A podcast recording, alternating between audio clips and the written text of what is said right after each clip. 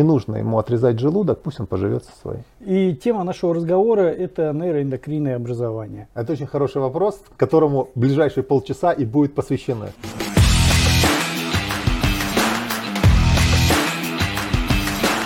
Добрый день, дорогие друзья, коллеги. Мы снова с вами в желтой студии. У нас сегодня Михаил Юрьевич Агапов. Это городской клинический онкологический диспансер. Михаил Юрьевич, доктор медицинских наук. Михаил Юрьевич, рад вас видеть. Я а, тоже очень рад вас всех видеть, и вас, и коллег. Спасибо большое.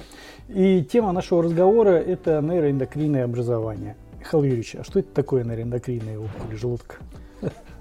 Нейроэндокринные опухоли – это в случае э, желудка, это опухоли из э, эндохромофильных лайк клеток, э, которые имеют различную степень дифференцировки, степень злокачественности и значение для жизни и здоровья пациента.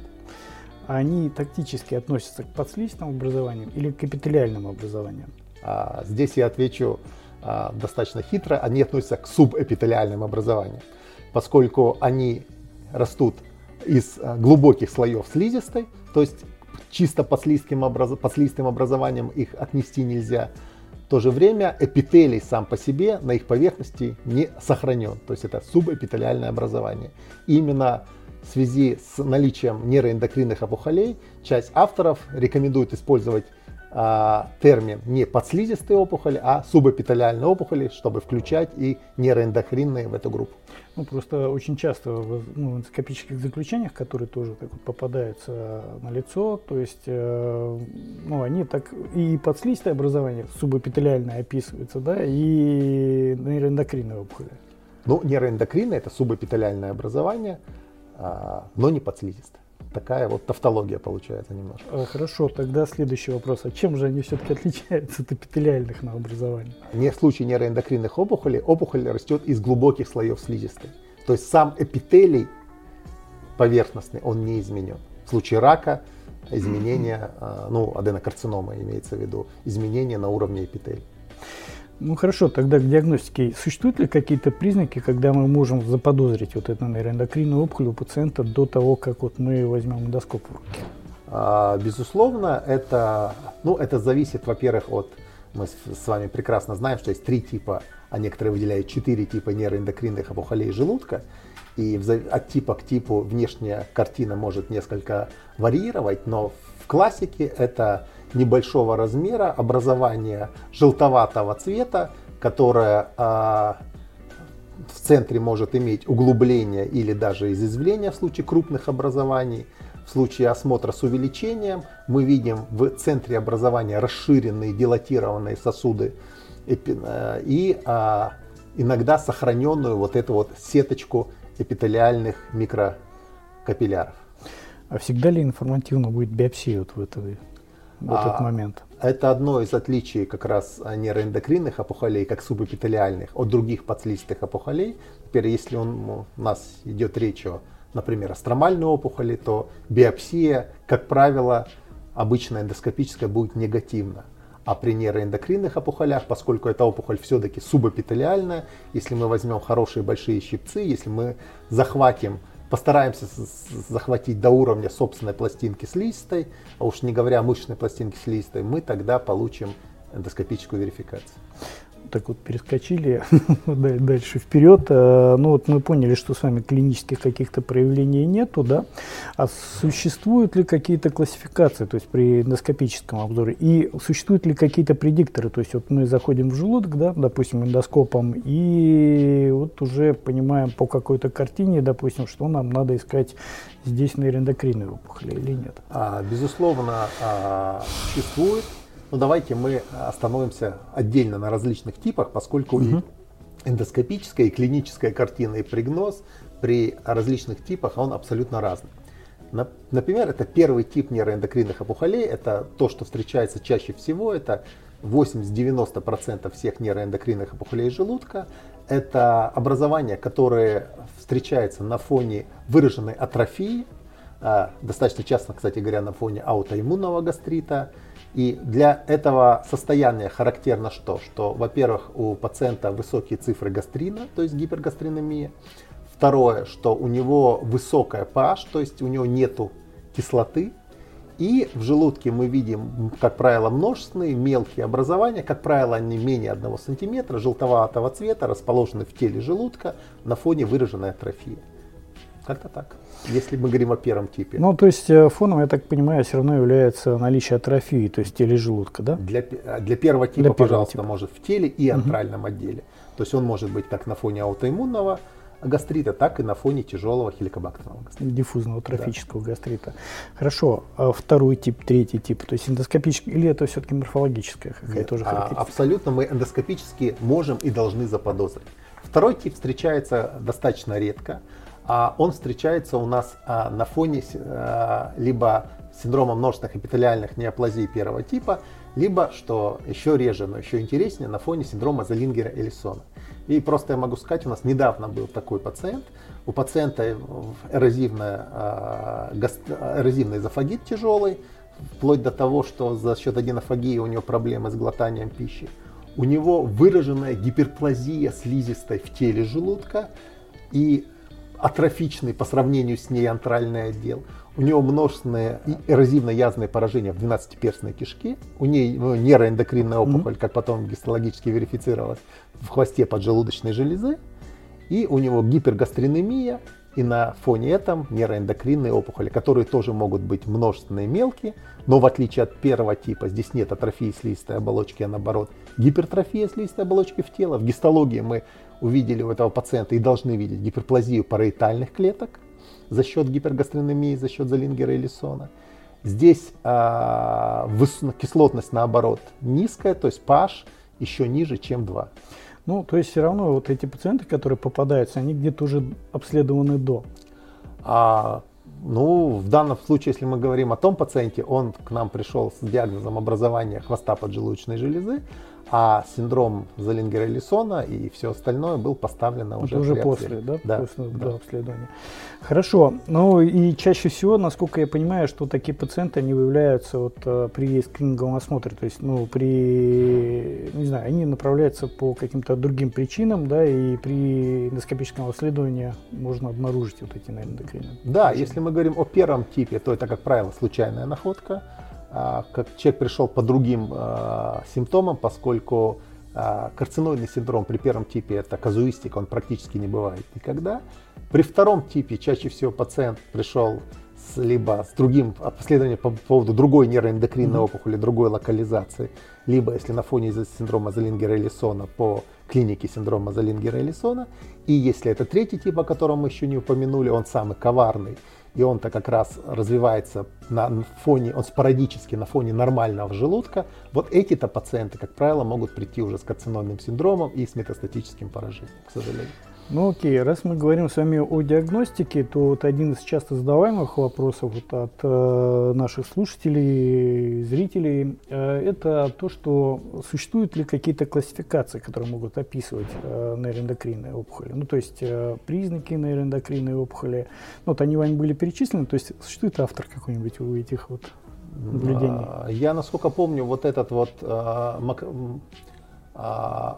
картину при эндоскопии с увеличением э, описал э, профессор Яо с авторами, оно каких-то вот ну, там куда классификация для диагностики нет, нет таких, такого нет, нет да? Таких, к сожалению, ну, в коем случае я не знаком. Ну, то есть, э, ну, из своей практики могу сказать, что достаточно четко можно определить наличие карциноида, то есть вот, по перечисленным признакам. Ну, это, как правило, вот такой желтоватый оттенок, да, сосудистая сеть достаточно расширенная на нем, причем они даже видны и в очень мелком таком состоянии.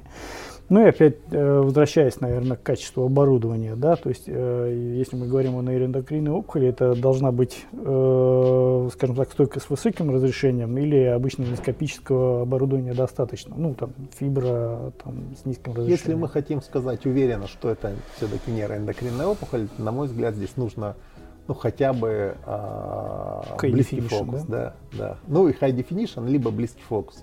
А в другом случае мы видим какое-то мелкое образование, ну, например, какие-то красноватые они могут быть или желтоватые а, полиповидные или плоско приподнятые образования на фоне атрофичной слизистой. Мы должны взять с них биопсию, а дальше уж нам поможет морфолог. Если у нас есть аппарат с увеличением, с узким спектром, с high definition аппарат, мы здесь уже можем более уверенно предположить нейроэндокринолог.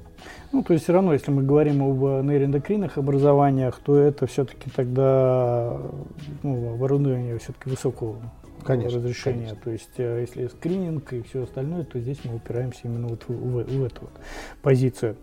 Э, хорошо, э, во всех ли случаях с нейроэндокринными образованиями присутствует аутоиммунный гастрит? Нет, конечно, поскольку он достаточно часто развивается на фоне хеликобактерного хронического трофического гастрита. А здесь далеко не обязательно наличие. Вообще, это если мы говорим о первом типе, да, угу. то есть это может быть ли хронический хеликобактерный гастрит, атрофический, либо аутоиммунный. При втором типе у нас атрофии нет вообще, при третьем атрофии нет вообще. То есть, да, чаще всего на фоне атрофии, но нужно помнить, что бывает и на фоне гипертрофии Залингера или Сони, и бывает спорадические третьи типы, когда мы видим нормальный желудок, и на фоне нормального желудка у нас есть э, образование. Это хуже всего, кстати говоря. Есть еще такое вот, э, стало в последнее время ну, встречаться в заключении морфологических вот, э, после биопсии, да, допустим, стандартизованных, такое понятие, как гиперплазия нейроэндокринных клеток. Ну, гиперплазия нейроэндокринных клеток – это такой этап в образовании нейроэндокринных опухолей, поскольку мы знаем, что у нас есть G-клетки, которые расположены в теле... А, где же расположены G-клетки? В теле или в антральном отделе? В теле, в теле, да, в, теле, да. в теле желудка, да, и которые в ответ на прием нашей пищи, они а, стимулируют, а, да, вырабатывают гастрин, соответственно, у нас а, развивают а, энтохромофильные лайк-клетки, они начинают активировать протонную помпу, у нас повышается кислотность, кислотность повышается, D-клетки видят, что кислота и по обратному механизму тормозят G-клетки. Да? Когда у нас есть атрофия, соответственно, у нас G-клетки, они работают активно, но обратной связи им никто не тормозит, поскольку кислотность не повышается. И за счет постоянной стимуляции это хромофильные клетки, ну, это хромофильные лайк-клетки, они а, клетки энтохромофильного типа, наверное, по-русски это будет, да, это у меня такой русско-английский прононс mm-hmm. получается. Я понял. Вот. А они гиперплазируются, бывает три типа гиперплазии, линейная, узловая и так далее. И тогда мы видим ту картину, о которой вы сказали. сказали. Да. Хорошо, э, тогда вот ну, дальше по диагностике просто, если пойдем, то вот мы увидим с вами образование, да, мы понимаем, что это нейроэндокринная опухоль, у нас там хороший аппарат. Э, какая дальнейшая тактика? Вот мы увидели это образование. Опять же, мы должны а, понять, на фоне чего, какой из типов, да, поскольку от типа зависит дальнейшая А. Тактика, Б. Прогноз.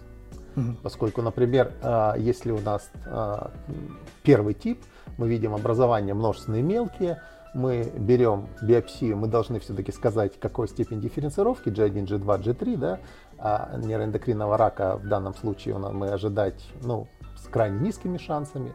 И потом, в зависимости от размера образования, некоторые говорят, что до 5 мм, а некоторые до сантиметра вообще трогать не надо поскольку риск метастатического поражения крайне низок, ну и вообще жить они не очень мешают. А если убирать, то мы там, например, 5 мм, 1 см убираем методом резекции слизистой. Если какие-то крупные, там полтора-два выше сантиметра, мы иногда выполняем эндоузи, чтобы сказать, что это не является опухолями Т2, и выполняем диссекцию в подслизистом слое.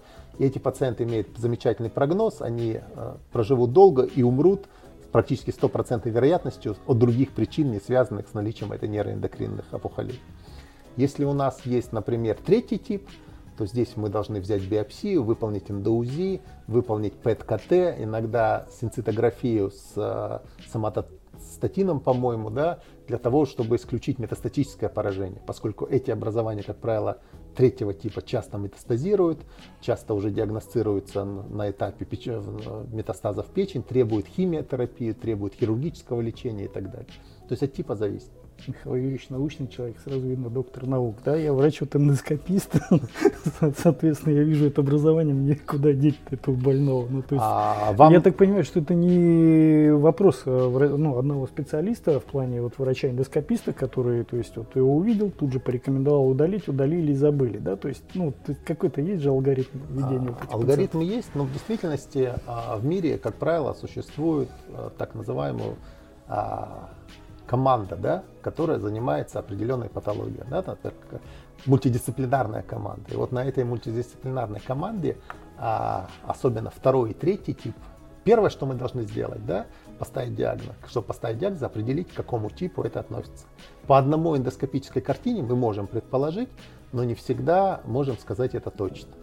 Вот кто этим занимается? Это эндокринологи, это онкологи, эндокринологи, онкологи. Наверное, онкологи. Онкологи, Наверное, да. То есть, в э, условиях фактически, России онкологи вот эта вот э, тема, когда мы обнаружим вот это вот, э, новообразование, мы не сразу решаем вопрос о том, что мы его удалить, да, то есть от нас чего зависит? Мы должны морфологически получить Да, верифицировать, безусловно, потому что мы должны, э, кроме того, что какой тип, мы должны еще дифференцировку. G1, G2, G3, угу. мы без морфологии это не скажем. Ну и дальше этого пациента, ну вот мы просто дальше идем с вами к оперативным вмешательствам, разговаривать об удалении вот этих новообразований, то есть определиться с тактикой нашей, да, то есть как мы его будем удалять, в каком случае хирургическое, в каком эндоскопическое э, вариант, э, мы же должны ну, дообследовать этого пациента, грубо говоря. Да? Безусловно, да. Но в идеальном мире, то есть, ну, идеально это то, в котором он должен быть, да, mm-hmm. что а, мы этому пациенту, а, скажем, увидев эндоскопические а, нейроэндокринную опухоль, да,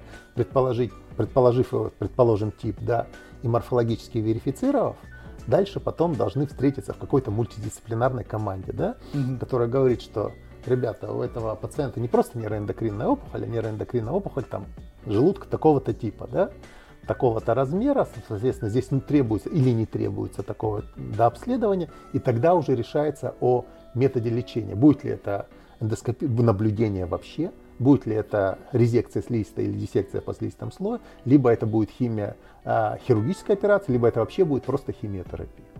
Хорошо, э, тогда мы, ну, понимаю, это уже онкокомиссия из разряда, да, то есть э, мы нашли от эндоскописта, да, визуализировал, описал, ну и, соответственно, гистология. Да. Гистология вот э, в обязательном случае для того, чтобы понять, что дальше делать. А во всех ли случаях вот при находке вот этих вот э, ну, нейроэндокринных опухолей, как правильно сейчас все-таки это говорить, нам требуется исключать так называемый карциноидный синдром? Это ага. первый момент. И второй момент э, ну, из дообследования. То есть нам нужно ли делать КТ, там, ну, как общий онкоскрининг, да, на наличие или отсутствие метастазов? Значит, при первом типе э, карциноидного синдрома не бывает практически никогда. КТ и МРТ не показано в стандарте. А второй, третий второй тип э, требует КТ, МРТ для исключения уже какого-то метастатического поражения и поиска в других нейроэндокринных опухолей, в частности поджелудочной железы, mm-hmm. мы помним вот это, об этом Залингере или Соне. Третий тип обязательно требует ПЭТ-КТ, иногда синцитографию, поскольку очень часто уже имеет и метастатическое поражение, и, соответственно, карциноидный синдром. Хорошо, тогда второй вопрос. То есть мы поняли, что эндоскопически мы можем все-таки отдифференцировать, ну, плюс-минус, да, с поражением, что это перед нами первый тип, второй тип, либо третий предположить. тип, да? Ну, предположить, да, да соответственно, подтверждаем это уже морфологически уже. А, и а, а, лабораторными, то есть у нас есть, а, мы определяем уровень гастрина и кислотность, угу. которые при первом высокий гастрин и мало кислоты в желудке, при втором типе высокий гастрин и много кислоты в желудке, при третьем типе и гастрин и кислотность нормально.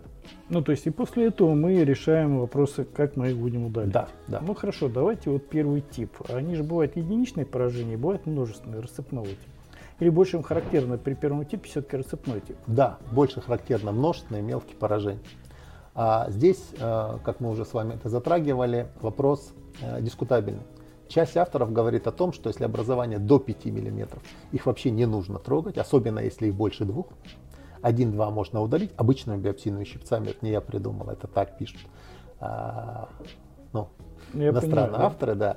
А если образований до 5 мм много, их не нужно удалять все, поскольку их вообще не нужно удалять, а их просто можно наблюдать. Если образование 5-10 мм, некоторые говорят, что можно не удалять множественные, некоторые говорят, что можно удалить резекцией слизистой, хотя исследования, когда сравнивали обе эти тактики, абсолютно одинаковый результат на выживаемость и так далее. Если они больше 10 мм, да, их нужно удалять, либо резекция слизистой, если они там 10-15 миллиметров, когда их можно удалить колпачковой резекцией единым блоком, угу. либо если они 15-20, э, уже диссекция в послизистом слое. Если образование более 20 миллиметров, здесь уже нужна обязательно эндоузия, чтобы мы дифференцировали Т1 и Т2 и удаление уже, если об эндоскопической диссекции в послизистом слое. Либо уже краевая резекция хирургическая и так далее. Вот по поводу индуизии тоже вот есть э, такой один большой вопрос, потому что читал, я уже не помню статьи, источники, но можно, я думаю, что легко достаточно это все найти. Написано, что для ну, нейроэндокринных опухолей, вот карциноидного типа, да, Э, все-таки более характерно наличие фиброза в последнем слое, то есть э, и поэтому вот есть ряд публикаций, которые говорят о способах удаления вот этих вот э, нейроэндокринных образований, да, то есть большинство все-таки уходит в сторону диссекции, потому что мы четко можем визуализировать слой, ну, потому что есть наличие фиброза в последнем слое. Если мы с вами говорим об эндоузии, то отличить фиброз и инвазию в мышцу это же достаточно сложно получается. То есть вот э, на что вы ориентируетесь при индузи вот таких вот образований? Я соглашусь с вами, что это очень сложно, более того, на мой взгляд, это и вообще невозможно. Второй вопрос, что э, в своей практике я не встречал э, проблемы вот именно с э, выраженным фиброзом послизистого слоя при э, нейроэндокринных опухолях. Безусловно, он не такой, наверное, красивый, когда в нормальной слизистой, тем более это все на фоне атрофии, например, при первом типе, да, но такого мышцеподобного, да, как фиброз там, F2, как по классификации, я такого не встречал. А по данным, по литературным рекомендациям нам все-таки нужно выполнять эндоузи для диагностики Т1 и Т2, поскольку удаление Т2 и то, что мы видим, предположим, если мы видим э, по эндоузи, что это образование Т2, окей, он, ну, мы можем ошибиться, но у нас есть альтернатива диссекции, у нас есть комбинированные лапароскопические эндоскопические операции без вскрытия просвета желудка. У нас есть лапароскопическая краевая резекция желудка, которая занимает 15 минут там, с сшивающими аппаратами. Я думаю, что все-таки нам не нужно уговаривать себя, что вот это точно фиброз, а не Т2. Лучше решать в сторону больного.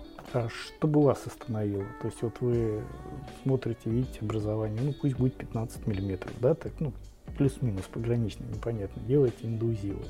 Какой... Что бы остановило, вот, ну, это хирургическое. Какой тип первое, если вот, вот от этого нет, это действительно. Понятно, да. я понимаю, да, что первый тип здесь э, как бы понятно, и индузи, наверное, особо роли большой и не играла бы, пошли бы удалять, да. Второй тип, третий, ну уже тут, наверное, было бы задумано. При третьем типе, если бы у меня были а, подозрения на то, что образование инвазирует в мышцу, я бы никогда не стал ее удалять эндоскопически. Полностенная резекция. Здесь я думаю, что в связи с высоким крайне риском метастатического поражения, здесь речь бы шла о гастректомии. Лимфодиссекции, да? Да. А, при всех образованиях гастректомии, то есть если это третий тип? Не при всех, но а, если мы говорим о том, что здесь при третьем типе риск крайне высок. И здесь мы должны быть очень насторожены. Если при эндоузи, ну понятно, если мы видим узлы, здесь вопросов нету. Если мы видим Т2 при эндоузи, Здесь, ну, то есть Т3 все равно должен сопровождаться лимфодиссекцией. То есть это уже хирургическая история. Нет? Это очень Третий хирургическая история. Поэтому рекомендуют предоперационно выполнить ПЭТ-КТ угу. и э, синцитографию с э, характерным для нейроэндокринных опухолей э, ну, маркером, да, для того, чтобы и в предоперационном этапе исключить наличие метастатического поражения.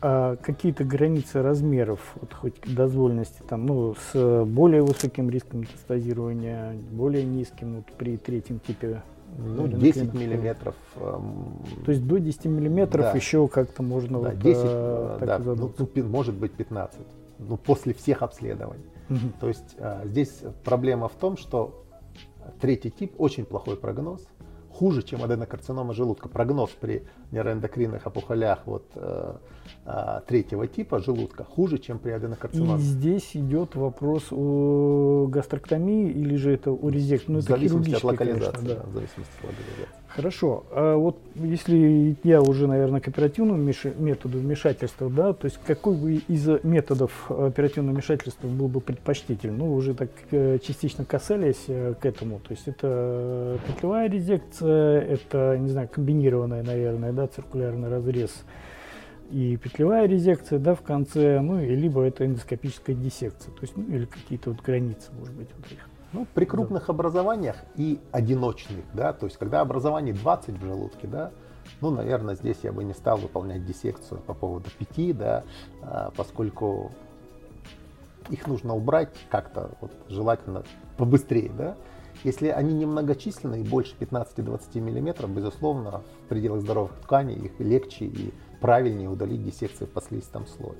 Если образования более мелкие, там, пусть даже 5-10 мм, то я здесь предпочитаю колпачковую резекцию, поскольку, по крайней мере, если мы поговорим о нейроэндокринных опухолях прямой кишки, она обеспечивает больше удаления в пределах здоровых тканей, чем таковая для обычная петлевая. Колпачковая это инъекция под слизистый слой, да, у лигатуры используете для этого? А мы не лигатуры, у нас э, доктор mm. Левина, которая у нас в свое время работала, она представляла такой случай на ЕФ, по-моему, в прошлом году. А мы резинки для э, лигирования варикозных расширенных mm-hmm. пищевода, вот они набрасывались на эти карцин, втягивались, значит, и набрасывались на эти карциноиды, mm-hmm. и ниже резинки проводилось петлевое удаление и обеспечили такое очень хорошее... Ну, формирование, да, ложной ножки, то есть получается это, ну, как, как лигатура, да, то да, все равно да. формируется ложная ножка и удаление. А часто ли случались осложнения при таких вот способах удаления или так а, Такие ослож... А, у нас, э, ну, не, осло... именно осложнения не, ну, не видимо, встречались. перфорация, да, нет, нет, нет но описывал, а, по-моему, Филин с Миукиной. Да, да, да, вот да, я вот этот они, случай да, вспоминаю, да. поэтому Нет, говорю, что у нас было, да, такой вот э, случай на моей памяти, когда мы удаляли подобное образование при помощи вот именно колпачковой такой вот резекции. И, собственно, поскольку атрофичная стенка такая при хорошем э, аспираторе или отсосе, как он называет, да, то есть так полностью она втягивается, бам, так срезаешь и радикально так полностью полностенно, да, то есть. У нас пока, слава богу, такого не было. Такого не было, да, то есть э, достаточно аккуратно. А частота, ну вот, э, скажем так, R0 резекции? А, частота R0 резекции достаточно высока, я думаю, что она более 90%, угу. а, поскольку образование мелкие. Ну, просто в литературе существуют разные данные об такой методике, ну, то есть сравнивались различные Колпачков, методики. В любом случае, колпачковая обеспечивает больше R0, чем просто петлевая. Ну, вот да, я вот к этому хотел подвести, то есть они сравнивали несколько методик, то есть они брали просто резекцию, с, э, ну, набрасывали петлю, удаляли, да, то есть подколкой э, под слизистый слой, потом брали колпачковую резекцию, ну и один из видов это комбинированный, когда циркулярный разрез ножом, да, и, соответственно, последующие за этим инъекция и набрасывание петли. И вот этот метод э, наравне с колпачком они считали, что более такой вот продвинутый для удаления.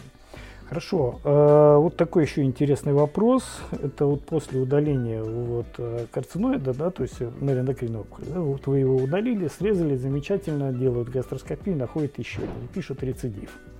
Да, это спасибо за вопрос, это очень актуальная тема.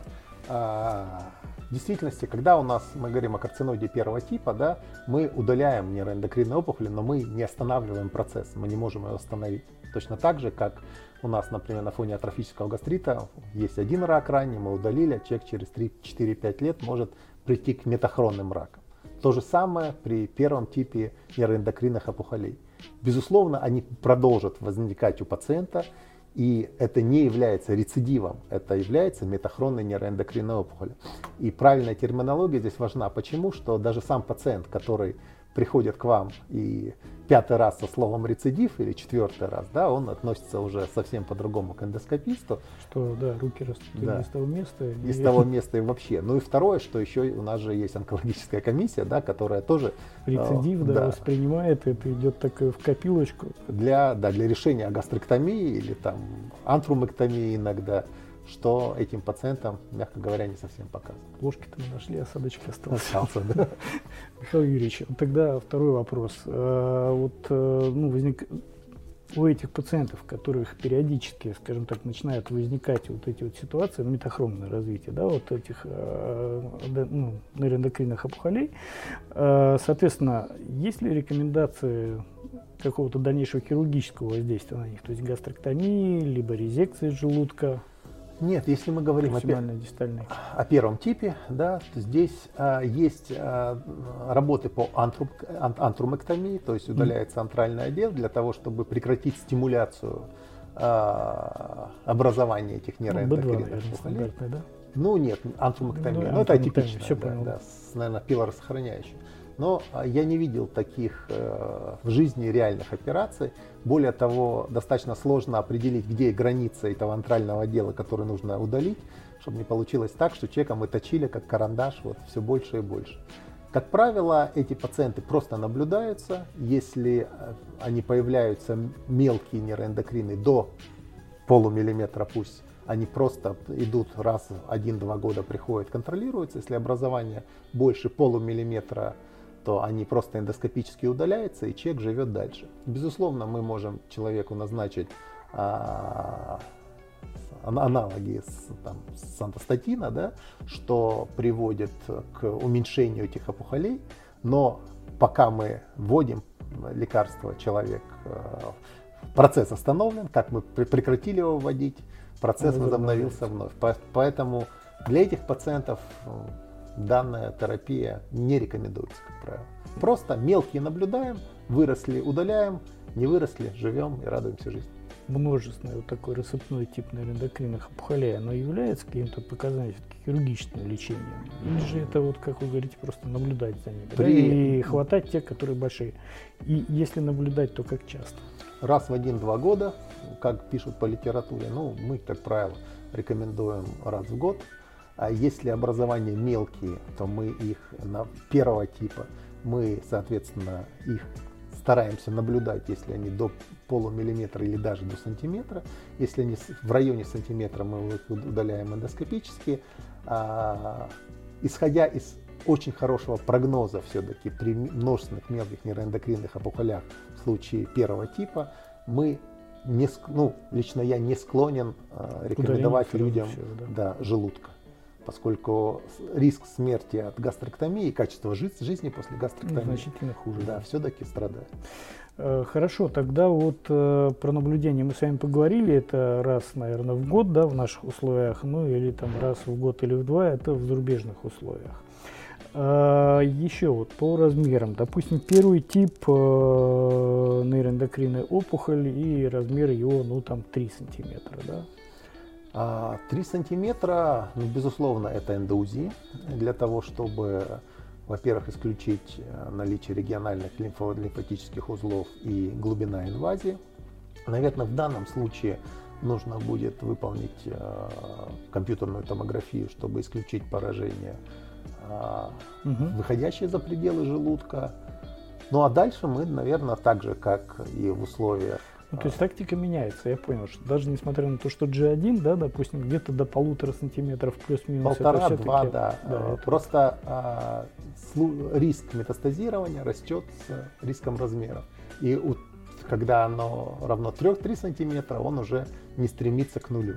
Здесь нам нужно все-таки Мгм. И пациенты еще, дальше он наблюдается чисто эндоскопически, либо это все-таки задача онколога, да? то есть он уходит в онкологическую службу, там составляется какой-то определенный график, и, ну, скажем так, э, есть там какой-то КТ или еще какое-то до обследования, да, Ну, если мы говорим о первом типе, если а, у нас мелкие образования, ему не нужно выполнять никакой компьютерной томографии и, и так далее, так далее, поскольку риск метастазирования стремится к нулю. Да? Мгм. Если это третий тип, это наблюдение так же, как после резекции желудка по поводу, например, рака желудка. Вот. Еще один. Мы поняли, что большие образования мы отправляем ну, на КТ, да, соответственно, дальше до обследуем индузи и так очень сильно прицеливаемся, то есть к нашим возможностям, ну и, соответственно, выбираем наиболее лучшую тактику у этих пациентов. А если мы говорим о вот, множественных, ну, не 4-5 там, допустим, а мы смотрим, просто обсыпан почти весь желудок, понимаем, что мелкие-то мы удалим дальше, а этих пациентов уже тоже надо как-то... А они крупные остальные? Нет, мелкие. Вот и пусть и живет. То есть просто То есть наблюдается этот наблюдает, человек, да, если они, э, то, что больше сантиметра мы удаляем, или пол сантиметра, остальное просто живет. И оставляется. Да. Поскольку это, ну вот, предположим, это на фоне первого, ну, то есть не положим, это в основном на фоне карциноида первого типа, то есть он живет, он умрет по статистике от причин, не связанных с этими нейроэндокринными опухолями, с вероятностью, стремящейся к 100%. Поэтому не нужно ему отрезать желудок, пусть он поживет со своим. Химиотерапия какая-то существует при таких вещах? А, Существует, но этот, э, а, только при третьем типе в основном. Ну, второй, третий тип. То есть при первом типе, в общем-то, она не используется, как правило. Все понял. Спасибо большое, друзья. Михаил Юрьевич спасибо. Агапов, да, рад вас был встретиться. Я думаю, Я что тоже. увидимся еще неоднократно.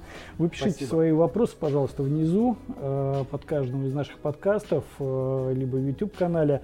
И, собственно говоря, мы постараемся на них ответить. Михаил Юрьевич, огромное спасибо. Вам спасибо.